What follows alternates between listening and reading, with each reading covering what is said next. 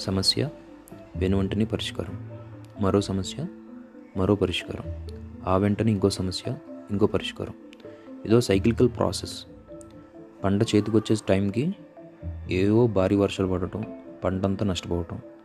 లేదు అంటే గిట్టుబాటు ధర సరుకు లేకపోవటం రైతు ఇబ్బంది పడటం. సానుభూతి ప్రకటిస్తాం. గవర్నమెంట్స్ ముందుకు వస్తాయి చేయూతిస్తారో లేదో తెలీదు. ఒకవేళ హెల్ప్ చేశారు అంటే నీకు రూపాయి ఇస్తారు. రెండు రూపాయలు వెనక్కి తీసుకుంటారు.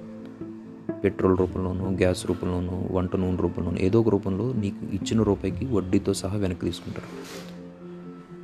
దేశానికి అన్నం పెట్టే రైతుకి రూపాయి ఇచ్చి రెండు రూపాయలు తీసుకునే ఈ పొలిటీషియన్స్కి ప్రతి ఐదు సంవత్సరాలకి వచ్చే ఎలక్షన్స్లో నువ్వు చేసే ఓవరాక్షన్ ఎంతో ఒకసారి గుర్తు తెచ్చుకో.